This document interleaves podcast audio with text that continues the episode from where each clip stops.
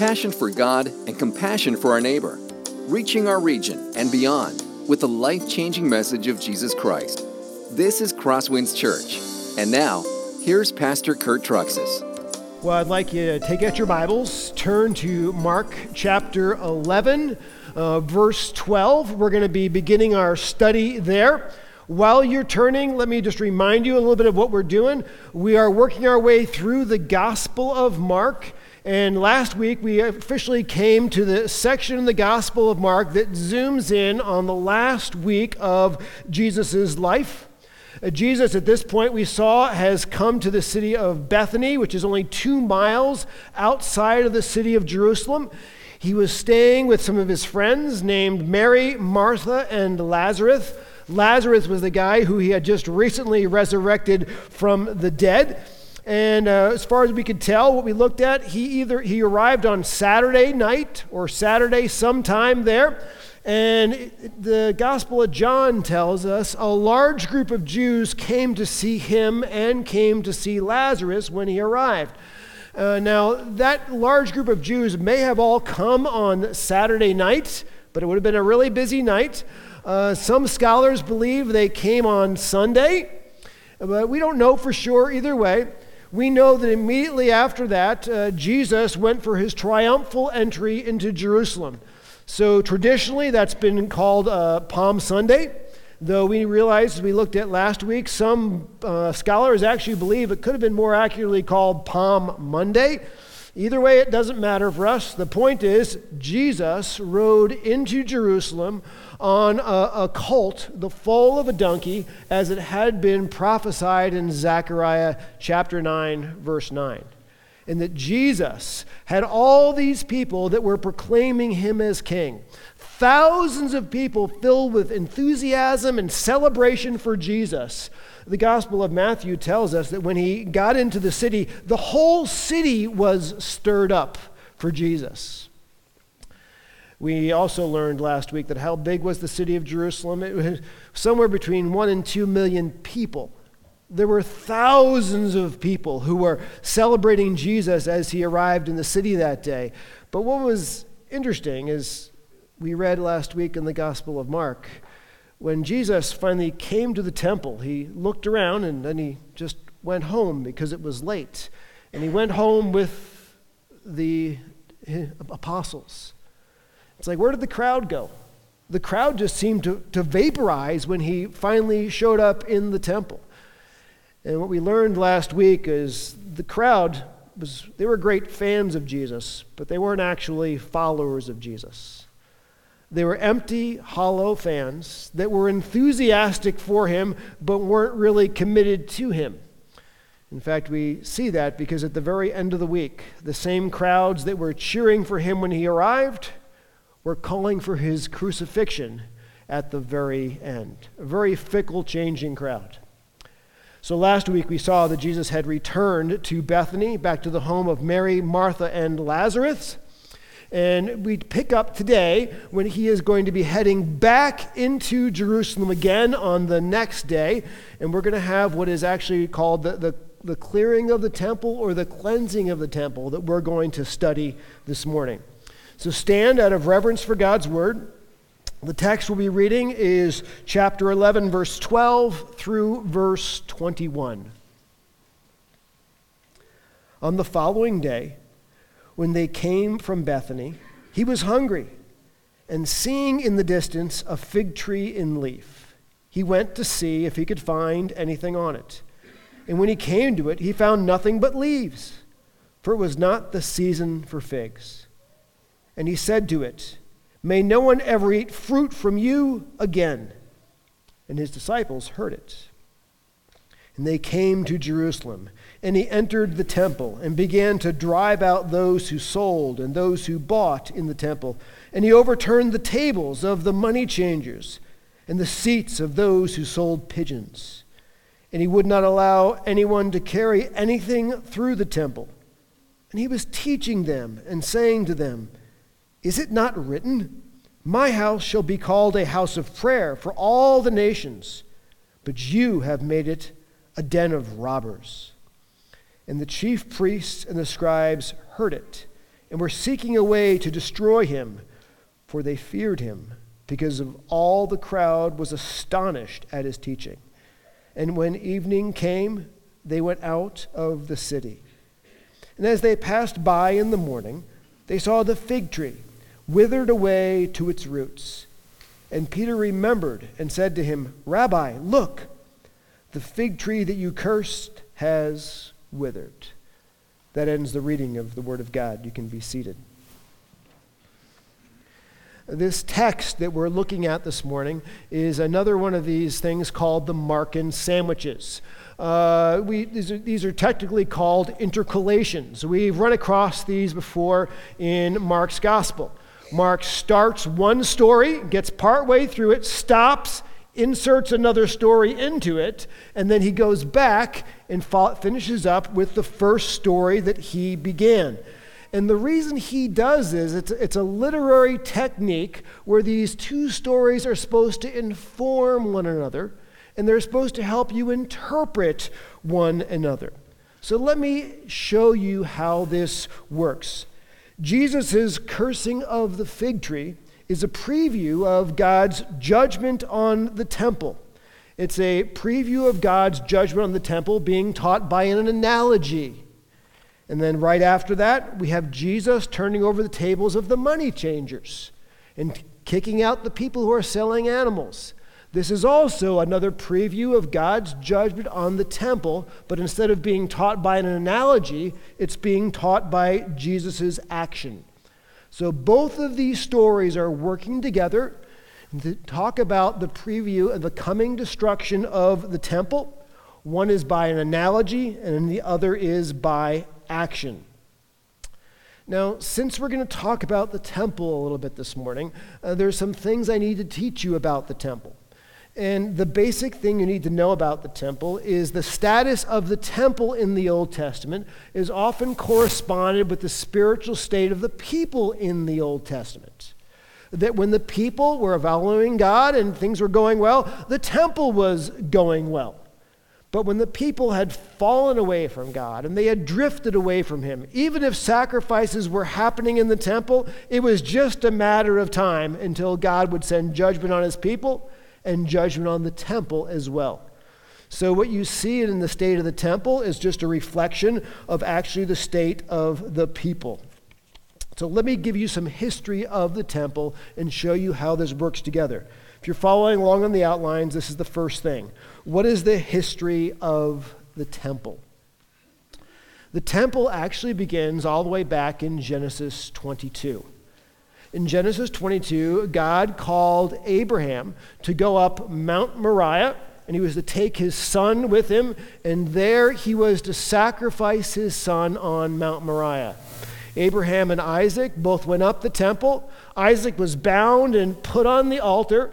Abraham had his knife in his hand. He had the knife in the air and was about to drop it when God stopped him. And God provided a substitute sacrifice on that mountain a ram that was caught in the thicket. And Abraham and Isaac sacrificed that ram, and he died in Isaac's place. That's what happened on Mount Moriah. Fast forward 2,000 years, there was another lamb that died on that same mountain the Lamb of God, Jesus Christ who would die in our place. But there's a, a, fair amount of distance, about 2,000 years, between the very beginning of the temple, which you find with Abraham in Genesis 22, and Jesus being sacrificed on that same mountain. So let me tell you a little bit of history that goes with that. After um, Abraham and Isaac, about 900 years later, in the year 988 BC, approximately, um, God was judging his people. Judging his people for David's sin. You may remember this in the Old Testament. Dave had, David had done a census of the people, and God was punishing the people. And at that time, we find that God actually sent this message to David through the prophet Gad. It's right in your outlines. Now, the angel of the Lord had commanded Gad to say to David that David should go up and raise an altar to the Lord on the threshing floor of Ornan the Jebusite. So David buys that land. He sets up an altar. He makes an, a sacrifice on that altar, and God's wrath is averted. Same location. You noticing here? Starts out with Abraham and Isaac. Now we have David making a sacrifice there and finding God's wrath is averted when he sacrifices on that mountain.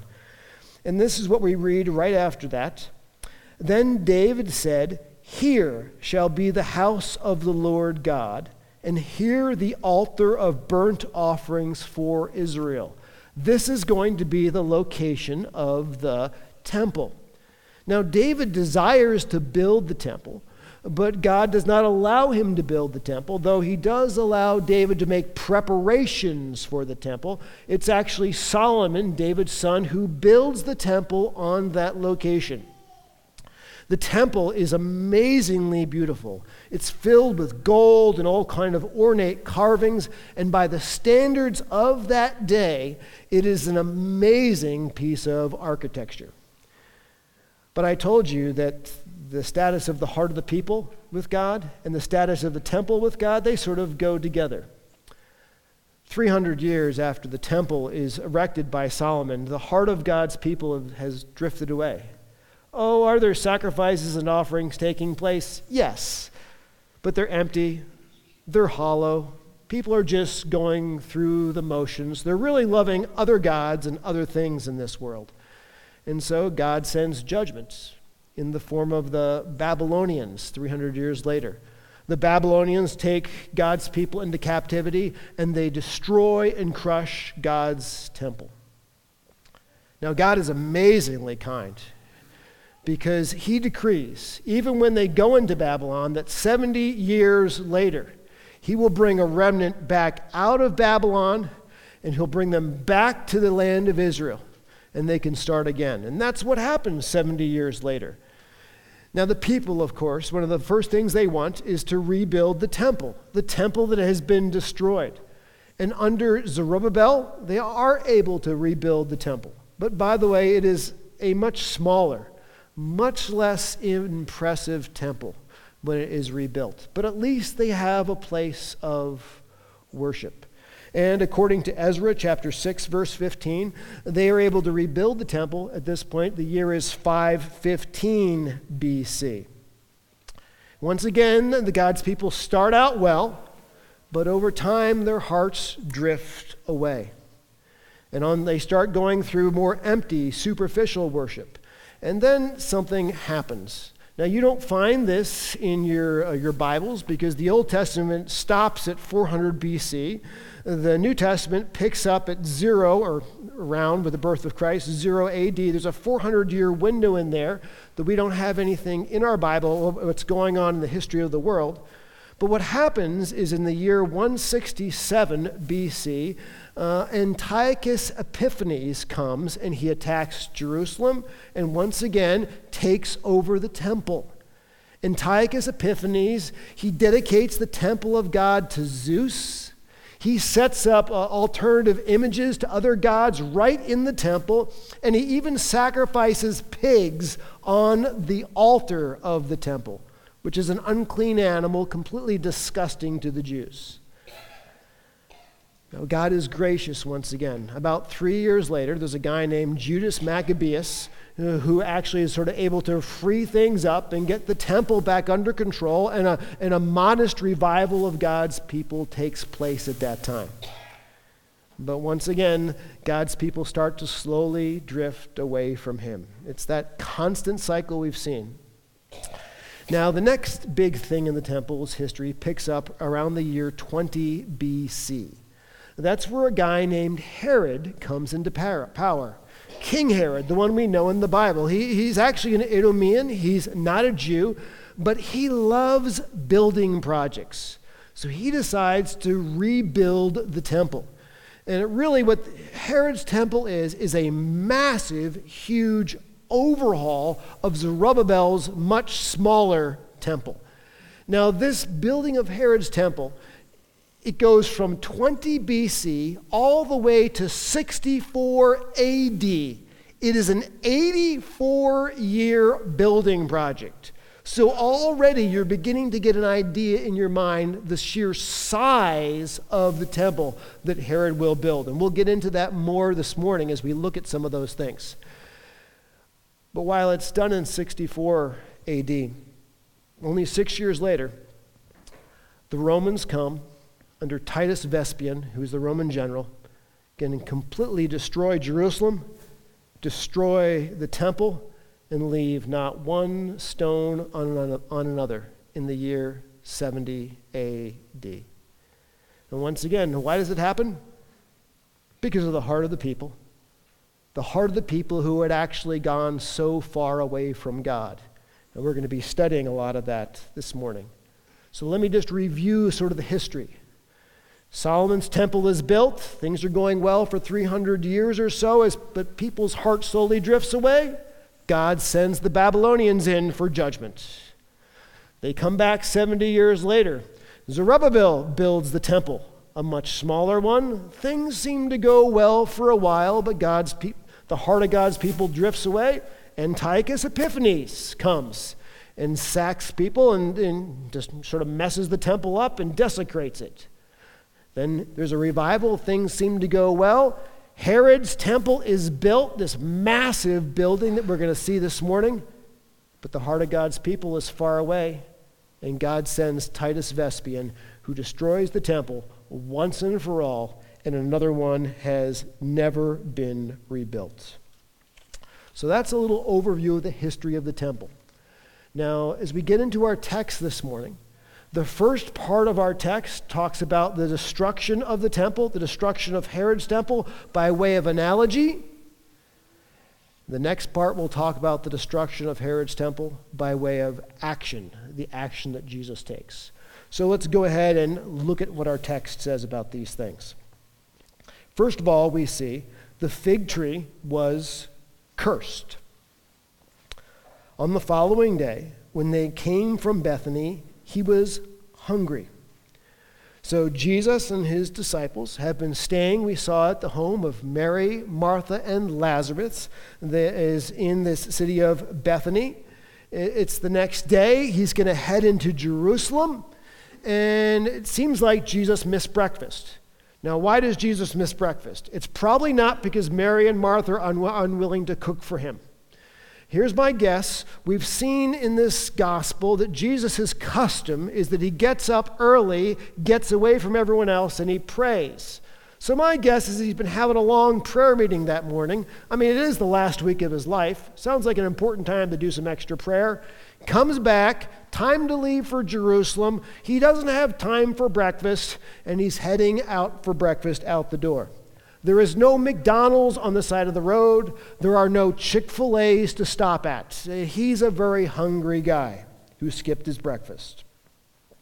And then we read, and seeing in the distance a fig tree in leaf, he went to see if he could find anything on it.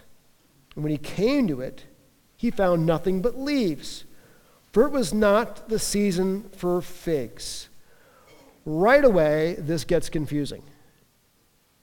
Wait a minute, Jesus, why would you be upset with a fig tree that has nothing but leaves because it's not the season for figs?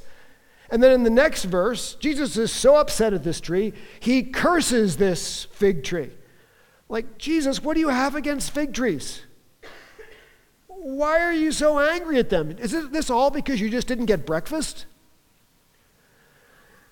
Well, here's what I'd like to tell you. When you're studying the Bible, you will occasionally run across things that look like they make absolutely no sense. You have two ways to handle that. One is to say that the writers of the Bible are complete nutcases and they don't know what they're talking about. The other thing is to say, well, maybe there's something going on here that I just don't understand. And maybe I should do a little research, and all of a sudden things will make obvious sense. So I figured I couldn't take the first option and still be your pastor. So I better do some research and see what's going on here. And I learned a lot about fig trees. And then all of a sudden, everything made sense. When it comes to fig trees, the fruit comes first, the leaves come second. When it comes to fig trees, the fruit comes first, the leaves come second. Around March or April, what happens is spring comes, and the first thing the fig trees do is they begin to pr- produce small figs on last year's shoots. And after these small figs have been, begun to be sprouted, then the leaves grow. These are called the early figs. Let me show you a picture of this. That's a fig tree. You can see the figs already starting to grow while the leaves are still just coming out. Now, go ahead and show me the next picture there, Jeremy. This is uh, early figs on a fig tree. They're figs growing on last year's shoots. So, in other words, when Jesus sees a tree in full leaf, he should be able to find the early figs, which come in March and April, already on last year's stems. then go ahead and take that off, Jeremy. The other thing to realize is the fig tree produces new shoots during the year while it's in leaf. And then you have another crop called the latter figs, which actually is harvested between August and October. The latter crop produces a much larger quantity of figs, and that is usually the fig tree season when they are harvested. Go ahead and Jeremy. Uh, that would be an early fig, by the way, so you can see what they look like. Now, Jeremy, go ahead, Jeremy, show me the next one. That would be the latter figs. You can see they're much juicier, they're much thicker, end of season figs. Thank you, Jeremy. Now remember, we learned that this is all taking place this final week during the week of Passover. Passover is in the spring. So Jesus comes to a fig tree, he sees it in full leaf. He knows, therefore, he should be able to expect to find the early figs growing on the tree. But he comes and he finds a tree that is in full leaf with absolutely no figs on it. There is something completely wrong. It's got all the leaves, but it doesn't have any of the fruit coming on it. And Jesus' response is this And he said to it, May no one ever eat fruit from you again. And his disciples heard it.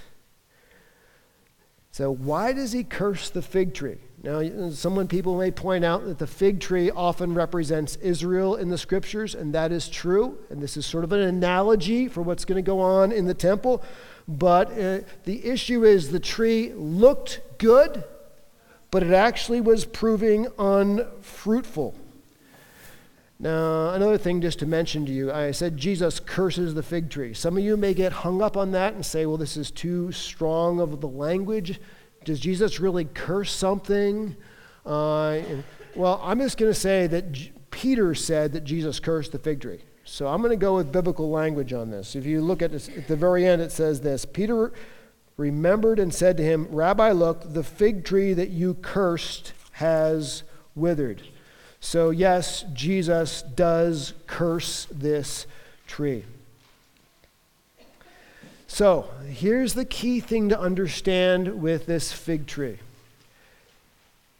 the fig tree has the appearance of fruit, but it doesn't have the reality of fruit. So, at the end of the day, this tree is completely and totally useless. And that is a good illustration of the temple. Because the temple, as we're going to see, looks incredibly impressive from the outside. But it's all show. The temple has no true spiritual fruit being produced. Just as Jesus cursed and destroyed the fig tree because it looked good on the outside but was completely unfruitful, Jesus will curse and destroy the temple because it looks good but it is ultimately completely unfruitful. By the way, this idea of looking good on the outside, but totally being really unfruitful. Uh, this theme actually goes through a lot of Jesus' judgment on the temple and on the Israelites, and on the Israelites' leaders at this point. This cursing of the fig tree that we're studying in Mark, it actually has a parallel account in Matthew, in Matthew 21.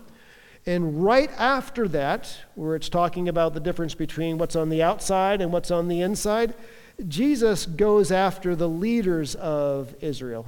And that's the exact same theme he hammers. You guys are all concerned with looking good on the outside, but you guys are rotten fruit on the inside. Let me show you some examples of what goes on in Matthew 23. Woe to you, scribes and Pharisees! You're hypocrites, for you clean the outside of the cup and the plate, but inside they are full of greed and self indulgence. Or a little later, Woe to you, scribes and Pharisees, you hypocrites, for you're like whitewashed tombs, which outwardly appear beautiful, but within are full of dead people's bones and all uncleanness. So you also outwardly appear righteous to others, but within you are full of hypocrisy and lawlessness. So, what we have is Jesus is going to say to the spiritual leaders you look good on the outside, but you are rotten on the inside. Same thing with the temple. This temple looks incredibly spiritually impressive on the outside, but in reality, it is completely unfruitful, doing no spiritual good for people. And as we continue in the Gospel of Mark, when we get to Mark chapter 13, Jesus will be giving a number of direct predictions on what will happen and when will it happen that this temple will be destroyed. Incidentally, while we're at it, this uh, parable of the fig tree that we just studied, it probably should also be tied with a parable of another fig tree that was actually recorded in the Gospel of Luke. I'm going to uh, read it for you, and you'll see how these two tie together. They're both parables about unfruitful fig trees that are all leaves but no fruits. And he told this parable A man had a fig tree planted in his vineyard, and he came seeking fruit on it and found none. And he said to the vine dresser, Look, for three years now I have come seeking fruit on this fig tree, and I have found and I find none. Cut it down. Why should it use up the ground? And he answered him, Sir, let it alone this year also, until I dig around it and put on manure. Then, if it should bear fruit next year, well and good. But if not, you can cut it down. So here we have in this parable another fruitless fig tree that is being given one last chance to be fruitful. If it will not be fruitful, it'll be destroyed. That's a picture of what's happening to God's people and God's temple. Here in the particular parable we're looking at right now, what we have is Jesus says it's time to destroy the fig tree because it has proven unfruitful. It looks great on the outside, it's all leafy green, but there's no fruit coming from it at all. So we've talked about the destruction of the temple. First, by analogy. Now let's go into the middle of the sandwich. And look how Jesus does the same thing and talks about it by action. The temple was judged.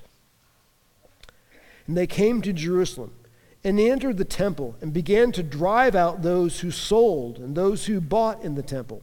And he overturned the tables of the money changers and the seats of those who sold pigeons. Okay, before we get into the details of this, you have to understand the significance of this uh, in the theme that we've been talking about. What is Herod's temple like? I told you that Solomon's temple was incredibly beautiful. It was one of the wonders of the world in its day. Uh, when it was destroyed, it was replaced by Zerubbabel's temple, which was actually much smaller and less impressive. Herod's temple is so big and so huge and so ornate, It, make, it just dwarfs Solomon's original temple. Let me show you what I mean. Go ahead and get the comparison up there. That is Solomon's temple size on the left. That is Herod's temple on the right. You see how much larger Herod's temple is than Solomon's temple? Now, here's where it gets interesting. You think that is impressive? That's only the temple proper. That doesn't include the temple complex. Go ahead and give us a size comparison chart. Look on the right hand side. The temp, that little white sort of uh, boxy thing there, temple proper, that's what we just saw on the previous slide. The actual size of the temple complex is huge. You can see over there, I circled the size of a U.S. football field to show you by comparison here. The temple complex covers 35 acres of space for the building.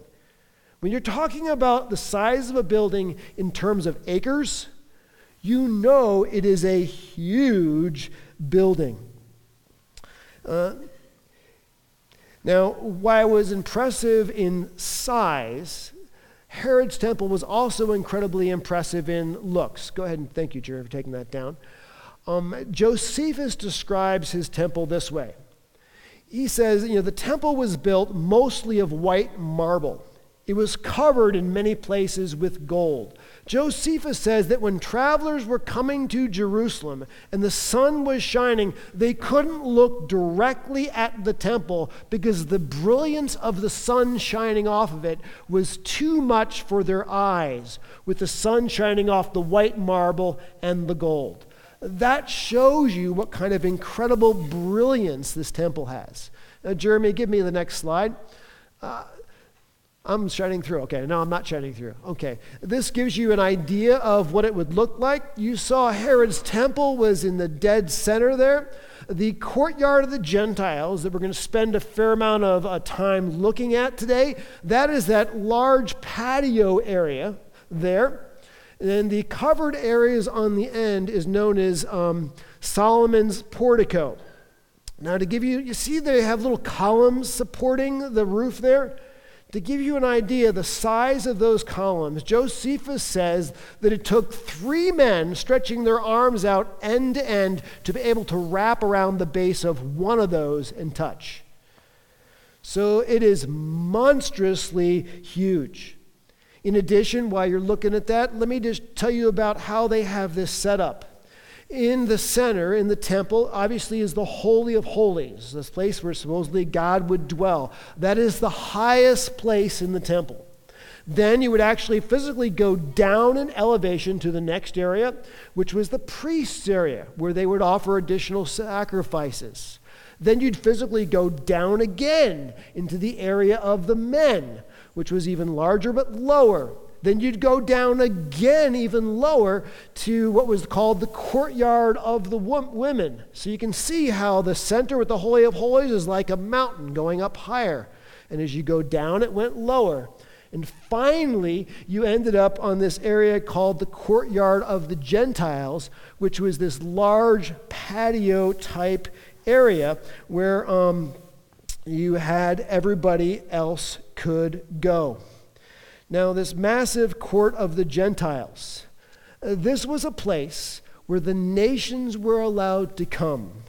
This is a place where they were to be able to pray to God. They were to be able to come and learn about God. Remember, at this time, uh, things are very different than they are now. In most communities, you can find a church on many corners. People want to go and learn about God and they want to learn about Jesus. You sort of just go to a church and you people could be able to tell you about Jesus and tell you the truth of God. It wasn't that way at this time. The only place that you could really go to learn about God was the temple for sure, if you were a Gentile. The only place you could go to worship God would be this temple in this courtyard area of the Gentiles. That is your one stop shop if you are a Gentile. Now, um, what became interesting is even though there's this huge courtyard of the Gentiles that should be set aside for the people of the nations of the world to be able to come and worship God and learn about God, God's people were not really excited about that. They don't have any love for the Gentiles. In fact, they want to get rid of the Gentiles. Jeremy, could you put that picture of Herod's temple back up there for a brief moment? Thank you. You can sort of see, uh, if you look on the outside where you go down the steps, then there's a small wall there with some spaces in it. Uh, that was a dividing wall. And there was a sign on that wall that read this. It says, if you are, essentially, it read this way. It says, oh, actually, I wrote it down here. I'll read the exact words. No foreigner is allowed beyond this point. If anyone is apprehended beyond this point, he has himself to blame for his own death. Not visitor friendly. In other words, the Jews are like, if you are a Gentile, don't you dare get any closer than that wall to our temple. So the Jews aren't welcoming the Gentiles in and teaching them about God. They're actually trying to cut off the Gentiles and get them away from God. And what we find is at the time that this is taking place, in this massive courtyard of the Gentiles, that should be set aside for them to approach God and to worship God and learn about God, it had been turned into a marketplace. You want to picture it, the courtyard of the Gentiles looked like the Clay County Fair that was actually taking place. You could purchase animals there, you could exchange money there. The Sadducees, who were in charge of the temple proper, oversaw this courtyard, and they had struck a deal with the animal merchants and the money changers, allowing them to sell animals and exchange money in the courtyard of the Gentiles as long as they paid a high priced fee to these Sadducees. So, as I did some research on this, I, I was able to learn. Now, originally, you could buy animals, but the place you bought animals was actually more outside of town. It was by the Mount of Olives. But it was under the current high priest at this time, a man named Caiaphas, that he had made the decision to take extra financial profit and to allow the sellers of animals into the courtyard of the Gentiles for a fee. Well, not only did he make extra money, but what happened to the ability of the Gentiles to come? What happened to the ability of the Gentiles to worship?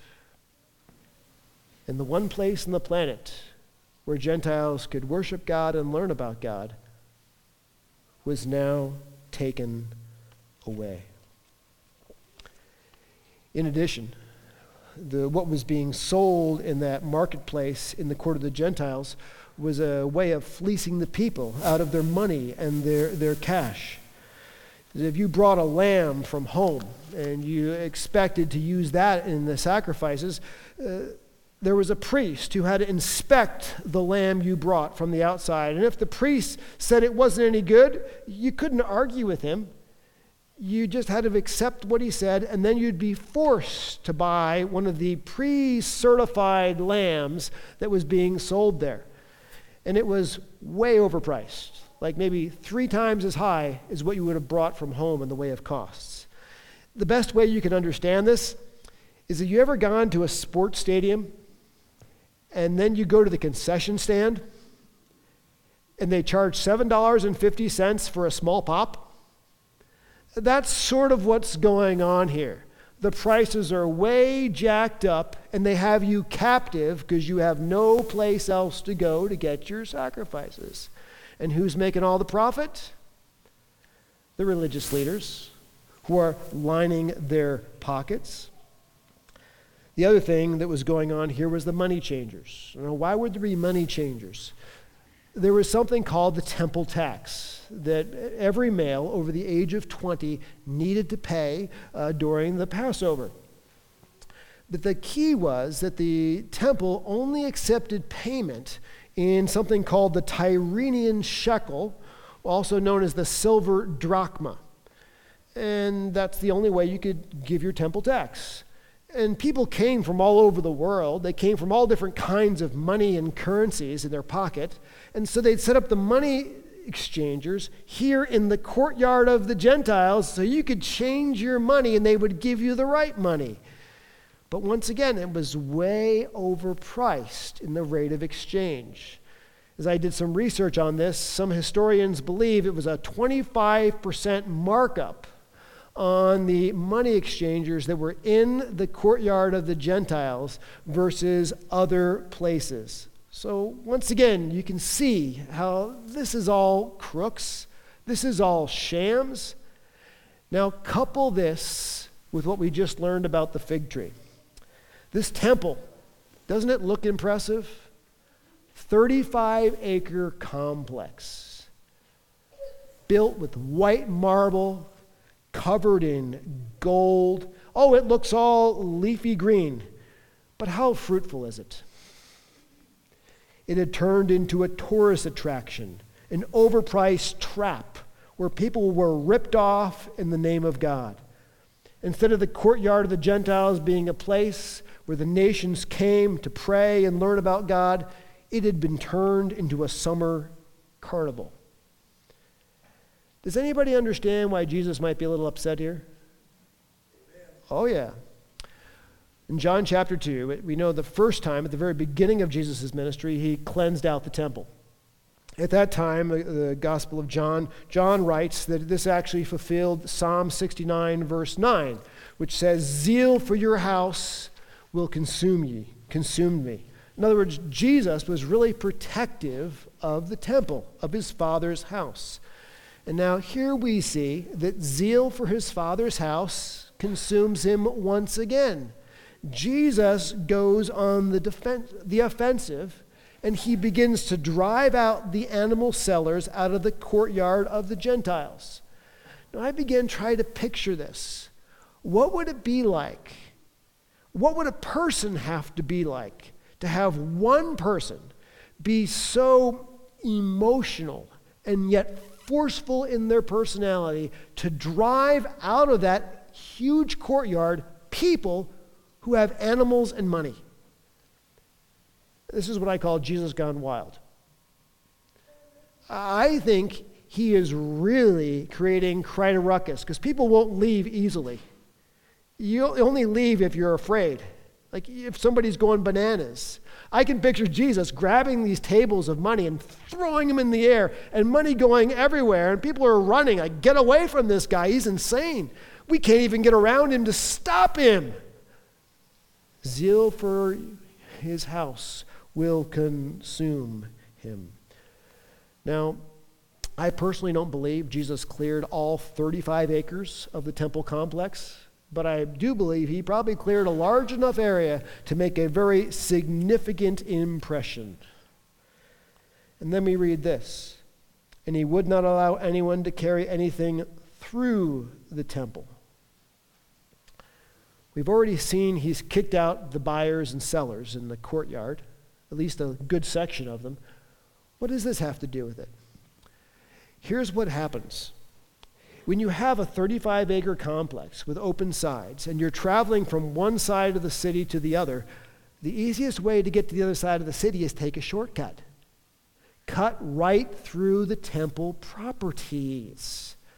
Because otherwise, you have to take all the extra time to go around it. And here's what people were thinking you know, if our leaders treat this courtyard of the Gentiles as a commonplace, as no big deal, where you can sell things here, maybe we can walk through things here. So instead of becoming a place for Gentiles to pray and worship, it'd become like a, a shortcut, a highway for them to get to the other side of the city, and Jesus would not tolerate it. And then it says this And he was teaching them and saying to them, Is it not written? My house shall be called a house of prayer for all the nations, but you have made it a den of robbers.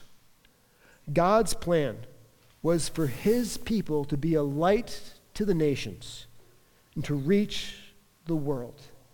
That was always God's plan. Let me read for you Isaiah 56, verses 6 through 7, which is actually where this quote comes from that Jesus said. And the foreigners who join themselves to the Lord to minister to him, to love the name of the Lord, and to be his servants, everyone who keeps the Sabbath and does not profane it, and holds fast my covenant, these I will bring to my holy mountain, and make them joyful in my house of prayer. Their burnt offerings and their sacrifices will be accepted on my altar. For my house shall be called a house of prayer for all peoples. God's plan was always for his people to be a light to the nations around them.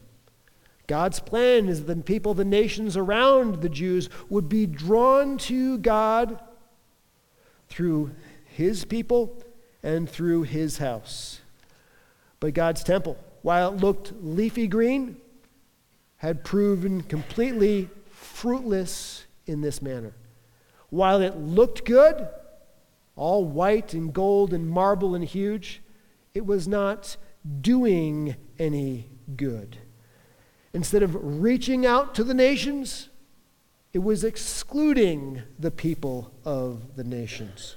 And by the way, the idea that God's house was always to be a place where the, uh, the nations of the world would feel welcome and they could meet him, that's always been God's vision. All the way back from Solomon's temple, that was God's vision. Let me show you what Solomon prayed when he dedicated his temple. Likewise, when a foreigner who is not of your people Israel comes from a far country for your name's sake, for they shall hear of your great name and your mighty hand and your outstretched arm.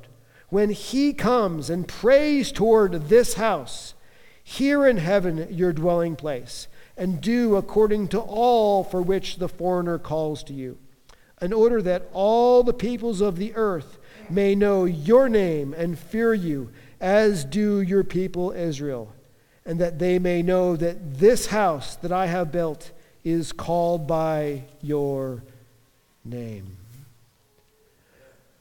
Now, it's always been God's plan that the people of the world would be drawn to him as they watched his people in action.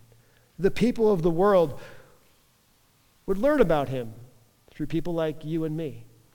And that the people of the world would be welcome in God's house, not excluded from it.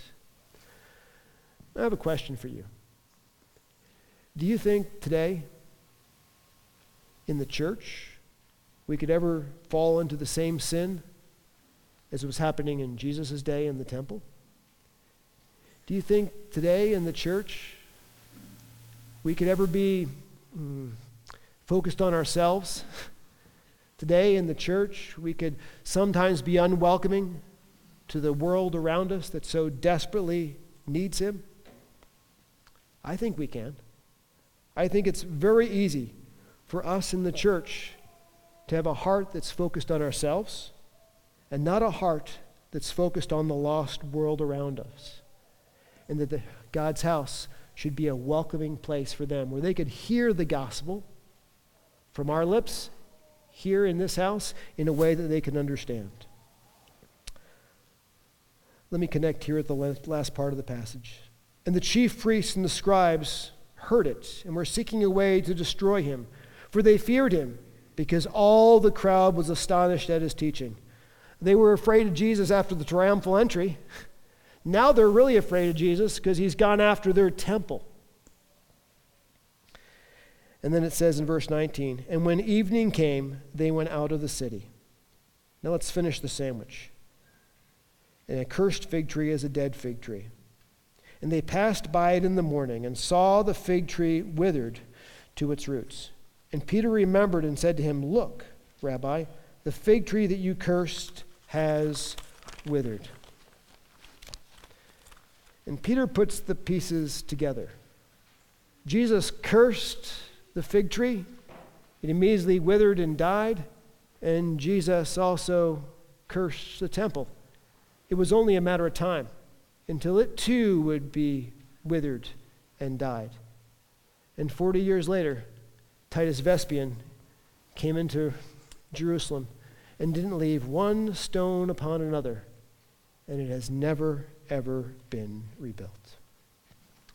Now, how does this apply to us? I have two quick areas of application.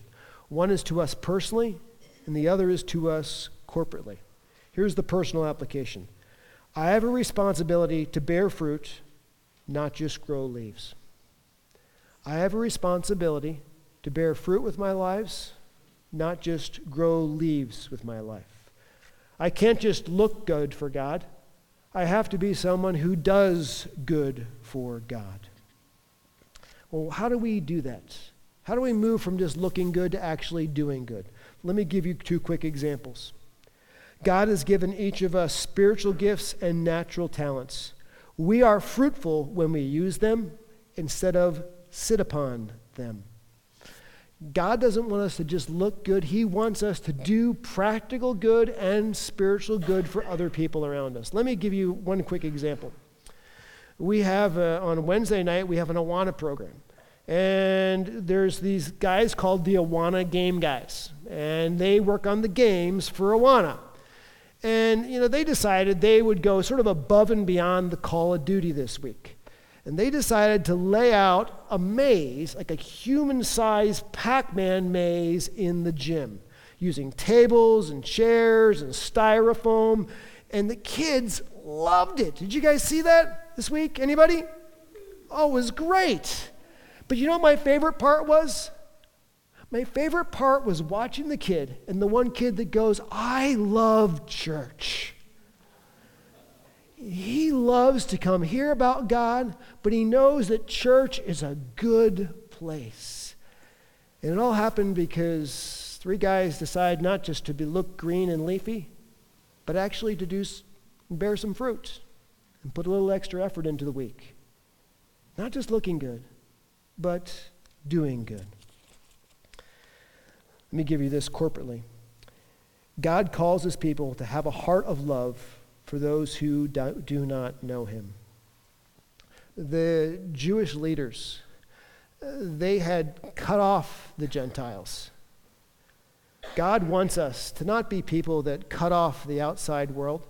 He wants us to intentionally be a church that welcomes the outside world. That the outside world could be able to come here into Crosswinds and find the gospel clearly explained in a way that is relevant to them. That's the vision that God has always had for his people and his house. And may we be the same. Let's pray. This has been a presentation of Crosswinds Church. More of Pastor Kurt's sermons can be found online at christtourculture.com. Thanks for being with us, and may God continue to enrich your life.